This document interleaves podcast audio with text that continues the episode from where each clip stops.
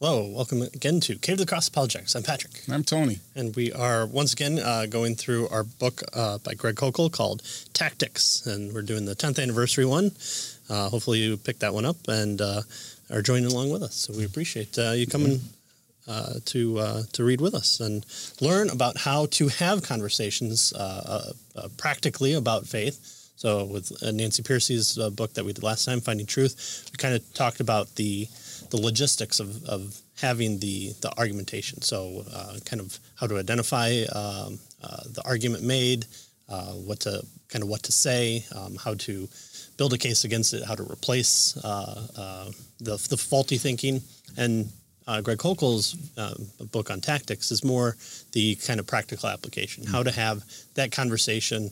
In in what ways should you um, identify uh, th- those those flaws and how to point them out to people? And so yeah. that's what uh, we're doing. Uh, we uh, finished recently with the Colombo tactic, the, the mother of all tactics, as he calls it. So we learned um, how to kind of uh, uh, help the other person uh, along and gather the discussion as a dialogue rather than a monologue on, right. on both sides. And so... Uh, we're moving on to the next uh, tactic, and uh, we're calling it uh, the self-harm tactic uh, because uh, we, we don't want to get demonetized, even though we're not monetized right now, so that's fine. And so uh, we're in Chapter eleven right now called Practical Self-Destruction. And uh, here is, is you can kind of think of, of it as the uh, the in, internal critique. We, we saw this uh, with uh, Nancy Pearcey's um, uh, uh, principles, and uh, that was one of them, and... Uh, so th- this is kind of the fun one. It's it's taking what someone's saying, thinking through it logically. Does it contradict itself, as we um, looked at last time? You know, does does A uh, A is the case and A is not the case? That's mm-hmm. the contradiction. So there's no such thing as evil. Right. Eating babies is evil. hold on, hold on now. Right. So you you push the button, you go, wait, you're being inconsistent. That's right. uh, th- there's there's your contradiction. Your your uh, presupposed contradiction. And so uh, there's going to be three more um, kind of versions of, of this. And um, uh, this one's kind of more the straightforward one in Chapter eleven, and then twelve covers uh, a couple more that uh, that requires a little bit more uh, thinking through. Right. right. And so uh, Greg uh, starts out his uh, chapter here, says, uh, there are some views that are not internally contradictory, as we covered last time. Uh, they can be self-defeating in other ways. So he terms these uh, practical uh, self-destruction, infanticide, and sibling rivalry. And the, the next two are going to be covered in the next chapter. So uh, what is uh, practical self-destruction? Well, some points uh, of view fail the pragmatic test. They simply cannot work in real-life situations. Uh, there's, there's the... Uh, attempting to apply them to to what uh, is actually in the world uh, causes it to um, uh, kind of fall apart. There's no logical contradiction here. It's it's not a if A and also not A, so that would be the logical contradiction. It's more of a practical one. You can't really hold hold um, um, both those points together. Yeah. Well, so so the idea here is is um, you know, you might be able to believe something. But once you affirm it or say it, yeah, just say it, then yeah. it falls apart, right. right? Right. You know, so so it's it's a prag, it's a it doesn't work in practice, right? It's the idea of pragmatic test. Right. right? He says uh, this type of uh, self-destruction applies to a number of views people can believe, but not promote without running into trouble. Right. And right. so you're wanting to point out the trouble. Right. I, I never say anything out loud. Right. Well, you might be able to think that, but once you say it, it falls apart. Right. Right. right exactly. This kind of inconsistency is self-defeating because the person who voices this view contradicts his convictions. Mm-hmm. So uh, you see the conflict immediately in the claim. It is wrong to say people are wrong. Right. Okay. Right. But once you say it, once once you actualize that statement, uh, you're saying people are wrong. And so um, he has an example here of he's he's on a radio broadcast and someone calls and says, you shouldn't be correcting Christian teachers publicly on the radio. So then he says, why are you calling to correct me publicly on the radio show? Right. So so it's it's not a, a, a logical contradiction. He's he's not holding two contradictory viewpoints here of, of an A, not A. But once he's uh, uh, made an initial claim, then it, it falls apart by kind of referencing itself there. Right, right. So um, this, these ones um, tend to, uh, to to parse themselves out, but it's it's always good to kind of uh, um, go over examples, which uh, Greg Koukl has in his book, and so I absolutely uh, pick up his book here. So uh, holding that it is wrong to find fault in others is not in itself incoherent. The problem occurs only when you say the statement. Mm. The view can be believed upon and, and but not acted upon. And so uh, he has a, a conversation here, and um, I'll take Lee if you want to take uh, Greg's role. Sure. Okay. uh, I'm not a homosexual, but I think it's wrong to condemn anybody for anything. Well, why are you condemning me then? What? I said, why are you condemning me if you think it's wrong to condemn people? No, no. I'm responding to the fact that a lot of Christians condemn people. I understand, and it sounds like you're condemning me because I just condemned homosexuality as wrong. Yes, I am. You're supposed to love everybody. Wait a minute. You're not listening to yourself. You just said it's wrong to condemn people, and now you admit you're condemning me. So I'm asking, why are you doing the very same thing that you say is wrong when you do it? Right. Uh, no, no, no, I'm not. Okay, well... Okay, let, let's put it this way. I'm not condemning you. I'm reprimanding you. Is that better? Then my comments about homosexuals are simply reprimands as well. Right. Right.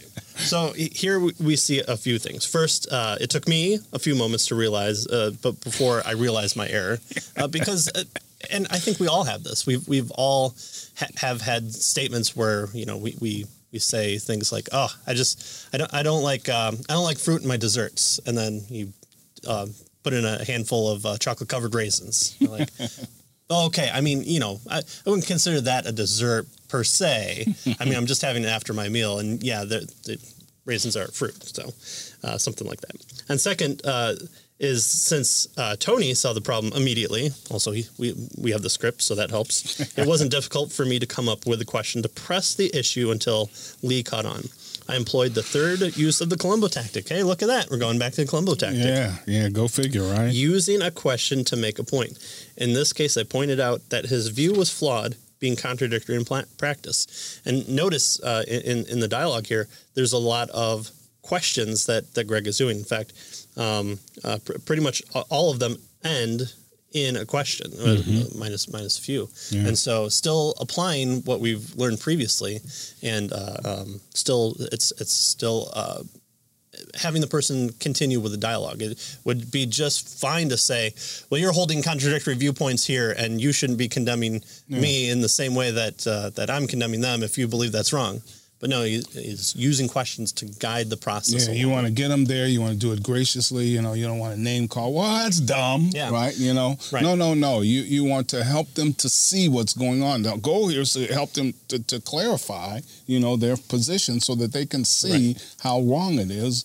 And I mean, you know, after a while, you don't really have to say it. You know, they can see it, right? Right. right. And so when when he says, "Okay, let me put it this way. I'm not condemning you. I'm reprimanding you." That's that's where the, the person sees it and then tries to change it because you don't want to be wrong, and so you still you still want to hold on to that that viewpoint of really well, but hopefully it'll get people thinking and it'll um, uh, kind of um, po point out uh, inaccuracies within uh, people's worldviews, and that should happen to us too if we if we find. Uh, a similar conclusion that we we draw from and that we can't enact upon without destroying our previous one, then um, then uh, we should change it as well. And so there's there's nothing wrong with uh, with re-examining even our own. So it's a it's a good it's a good self-examination as right. well. So these types of claims then. They they they they don't work in practice, mm-hmm. right? If you try to apply them, they fall apart. They contradict themselves. Right. They self-destruct, right? Is is the idea here, right? He uh, moves on to uh, to say that moral relativism self-destructs, right? And so that's again, you can apply this kind of uh, practical. self-destruction to, to moral relativism. He says moral relativists, those who deny universal objective morality, are especially vulnerable to practical suicide, right? Um, so, you know, the, the idea here is that um, Uh, so there's a couple kinds kinds of relativism, uh, you know, moral relativism. There's moral relativism that we might say subjective, you know, uh, what's right for me may not be right for you. What's right for you may not be right for, for, for me, that right. kind of stuff. Mm-hmm. There is um, uh, uh, cultural relativism or social relativism, moral relativism that says, you know, the culture decides what is morally right. Mm-hmm. So he focuses here on this individual or subjective or personal moral relativism, right? What's right for me may not be right for you kind of thing, right? And so in saying that, the relativist is saying there's no universal standard for right and wrong. The individual determines it, right? right? I determine what's right, morally right for me. Now, even in saying that, it's kind of scary, right? You know? But that's the position of the of the um, individual, personal, subjective, moral mm-hmm. relativist. Because even too, once someone says that, and then they go against their own convictions at some point, like we all do.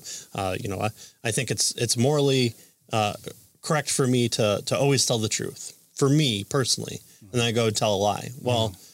Where, where's my condemnation then? Right, you know, right. do I throw myself in jail at that point, or you know, what what what should be the the, the response to that? Yeah. So th- yeah. there's there's a lot of issues just holding that position, that right? And it's even more insidious than that, because the idea here is you can never condemn anybody for anything, because it's if it's right for them, then it must then it's morally right. Right. The yeah. relativist has to say, right? So it's o- always correct for me to tell the truth, except when I don't.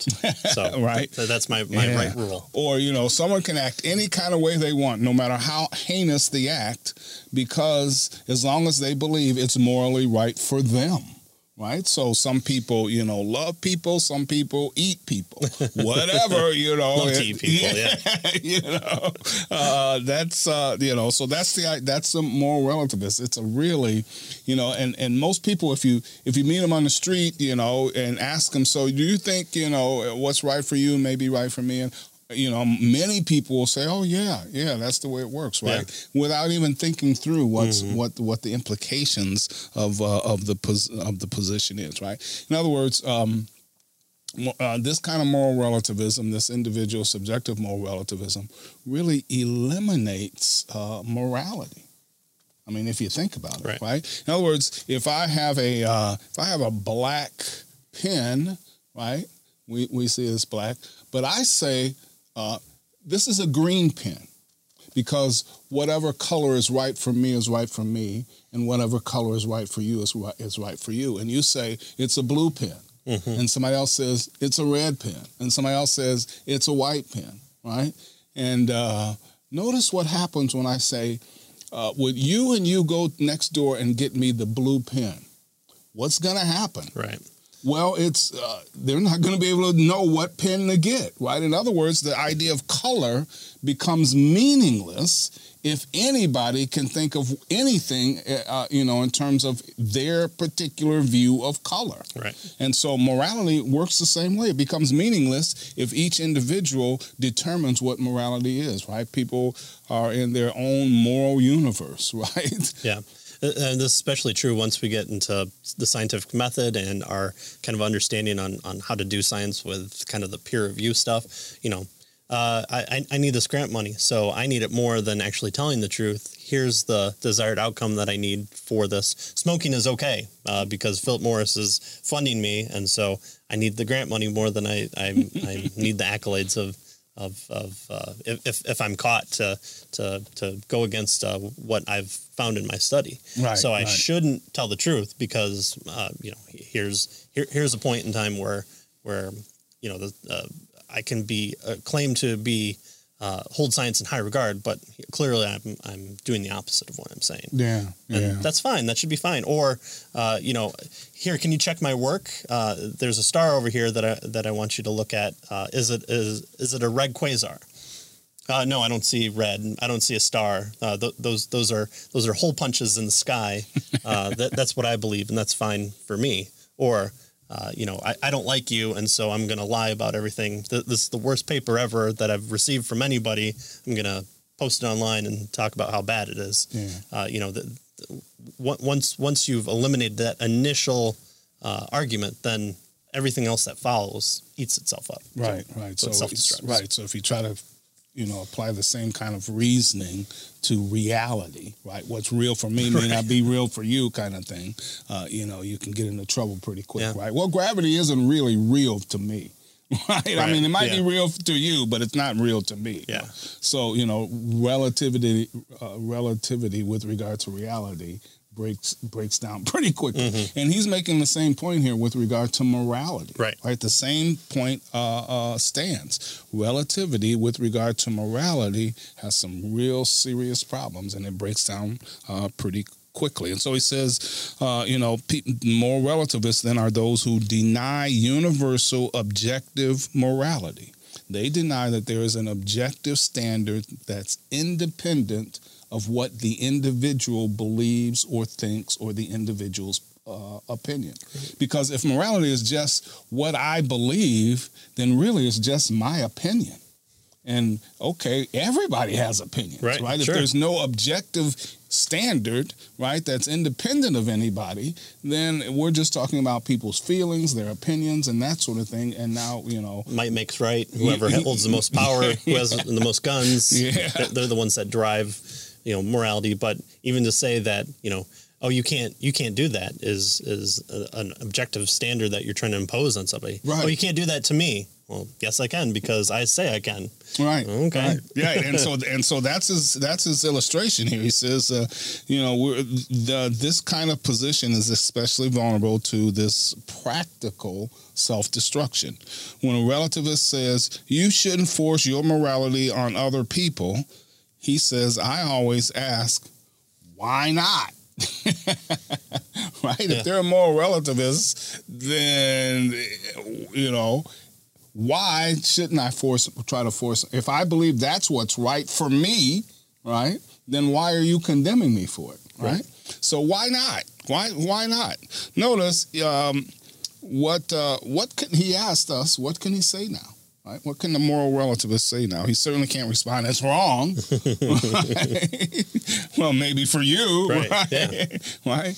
So, you know, and if he does, then you say, well, you know, if you think it's wrong, then why are you doing it yourself? Right? It's wrong. Well, if it's wrong, why are you doing it? Right. Right. Right. Right. Uh, so why are you pushing your morality on me right now by saying that something is, is wrong, mm-hmm. right? So you're doing the same thing that you're condemning, and this is this idea of practical uh, self-destruction with regard to these types of positions. Yeah. Right? We, and we did cover this, too, in um, How to Be an Atheist by Mitch Stokes and also Nancy Pearcey. We talked about how, uh, you know, every generation believes that it's the most moral that it can be. We, we found the answer. Slavery is wrong, uh, uh, you know, uh, uh, uh, uh Uh, testing against people who are unaware of it is is morally wrong. Well, okay, well, what happens if one hundred years from now we find out that uh, the only way to save the human race from destruction is to test on people illegally and hold them against their will? Is that is that right? Is that yeah. wrong? Yeah. Well, okay, then we're going to carve out a situation for that, particularly if if this is the case, then this is the case. Well, okay, I thought I thought we had figured this all out. Right, if, right. if if the, the, the morality of the society changes, then you know what happens. You know uh, further down the line, and can we uh, can we ever say that this is moral if we have a subjective standards within humanity itself uh, that that causes us to then in one hundred years, one hundred fifty years, or you know in in the scope of a Supreme Court decision, change the meaning of words and definitions and the understandings of, of right and wrong, or what was illegal is now uh, illegal, or what was illegal is now legal. You know, what do we do with that type of information? You have it, it's it's almost like society is then pushing for moral relativism, but at the same time, you can't be a moral relativist and still push for for a moral position, right? Yeah, right. Otherwise, because you're, it's self defeating. The, the Bonson-Stein debate. Uh, Greg Bonson asked the, the the of course the the biggest question that. Um, philosophers ask each other, what about the Nazis? Yeah, almost any time that you start talking about ethics and morality, yeah. uh, Nazi Germany yeah. kind of in, intrudes itself into into the discussion. The communists you know? killed a lot more people, so we should say, well, what about Stalin? Yeah. So what, he says, what about Stalin? And uh, Stein, so Stein comes back with kind of this this social understanding that, well, you know, in, in the greater European culture, this was this was wrong. Well, okay, why not apply that to the entire universe then? Yeah, well, yeah. you can't, because the, the the moral claims reside in people, in Stein's, in, in kind of the atheist point of view, in, inside the, the moral relativist. And so having an objective outside of humanity um, uh, uh, would have a greater pull. In fact, having the person who created everything would be able to dictate the rules as yeah. both owner and uh, hopefully being all good. And so derives from his character um, uh, certain claims that uh, he pulls from uh, his own character. And so, uh, surprisingly enough, the Christians have an answer for that. Whether you agree with it or not, that that's uh, entirely inconsequential. It's not, oh, there's a subjective nature to God. It's he's objective as being outside of, of humanity. So right. by definition, he's objective. Yeah, yeah, exactly. So when a person says it's wrong to try to change people's religious belief, you ask... Uh, You know, if that's what you believe, right. then I don't understand why you're trying to change my religious belief right, right now, right? Why do you interfere when I'm trying to obey, you know, Jesus' command, for instance, to preach the gospel, right? So this type of practical self-destruction, he says, when you see it happening, use a question to point it out. Right. If someone says this with regard to imposing, uh, you know, this the, their values on others. Right. You should you should never impose your values on others. Ask if uh, if those are his values. Right. They are, of course, because mm-hmm. he's just, you know, next asks, why is he seeking to impose them on others? Right. And so notice you're using these questions to help people to get to understand, to clarify what's going on and to get them to, to see their particular position and how bad it is. Right. Again, you know, you're not ugly with people. You know, that's dumb. You know, yeah. you're contradicting yourself. Right. no, no, no. You're helping them to see it in right. a graceful, gracious way uh, and that sort of thing. He gives an illustration here near the end uh, about um, um Uh, proselytizing is prohibited, mm-hmm. right? He says, some years ago, the Southern Baptist Convention uh, publicized its plans to direct its annual summer evangelistic outreach to Jews living in Chicago.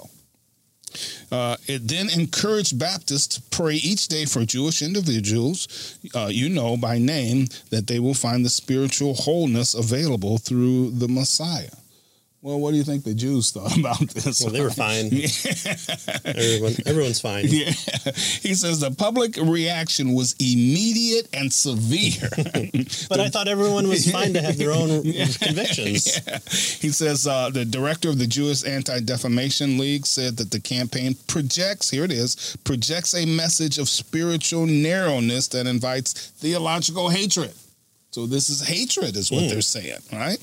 A consortium of uh, religious groups in Chicago, including Christian denominations, issued a statement condemning the Southern Baptist Convention, warning that the Baptist evangelism in the Windy City would encourage hate crimes. Wow, just because we want to preach the gospel to That's the Jews, right? right? All of a sudden, it's hate, hate crimes. The whole world is falling apart. I want apart. you to come to know Jesus Christ as Messiah and Savior, and I want you to be in heaven with me. Yeah. And then, you know, yeah, be a fellow brother in Christ. Ah. uh, yeah. Hate, hate, yeah. hate, right? So he says the grievance, uh, grievances were aired on national on a national T V talk show where two enraged rabbis, one from New York and one from Chicago, confronted two remarkably calm Baptists, right? The substance of their complaint was this. Now, notice the substance of their complaint.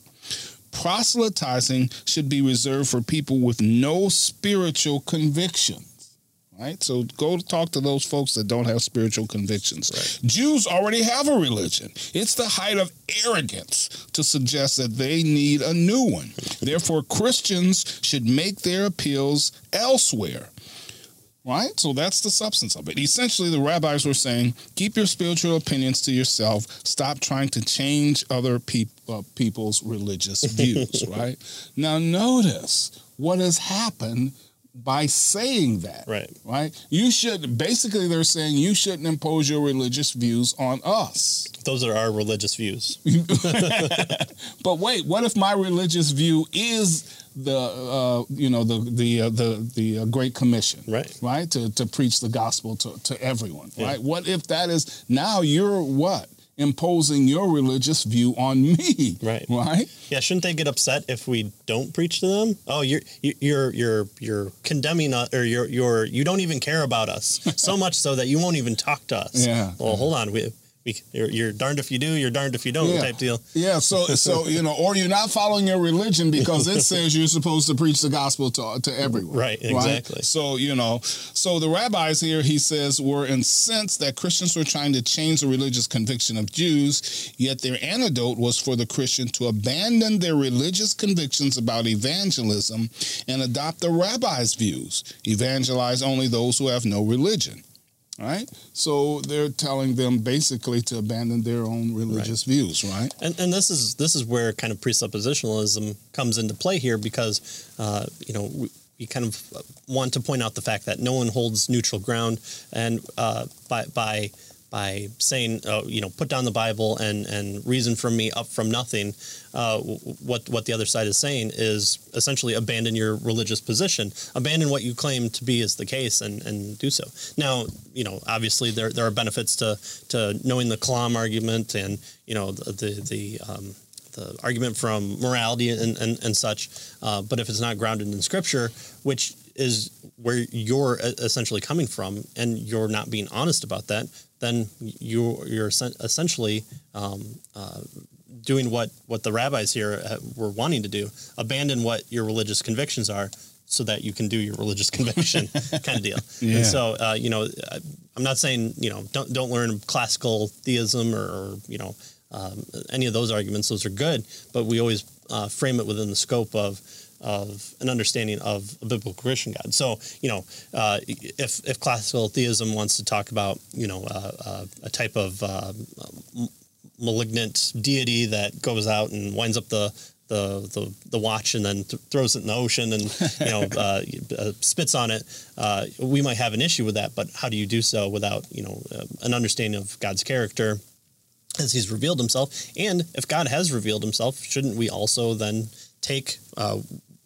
what we've come to believe as God's word and um, and be an instrument of that, because that's what our religious conviction is? We shouldn't want to do the opposite of that, because then we would essentially be lying just for the sake of appeasing the other side. Right. So holding this no neutral ground position is exactly um, the opposite of what we should be doing. Yeah, yeah. Yeah, good.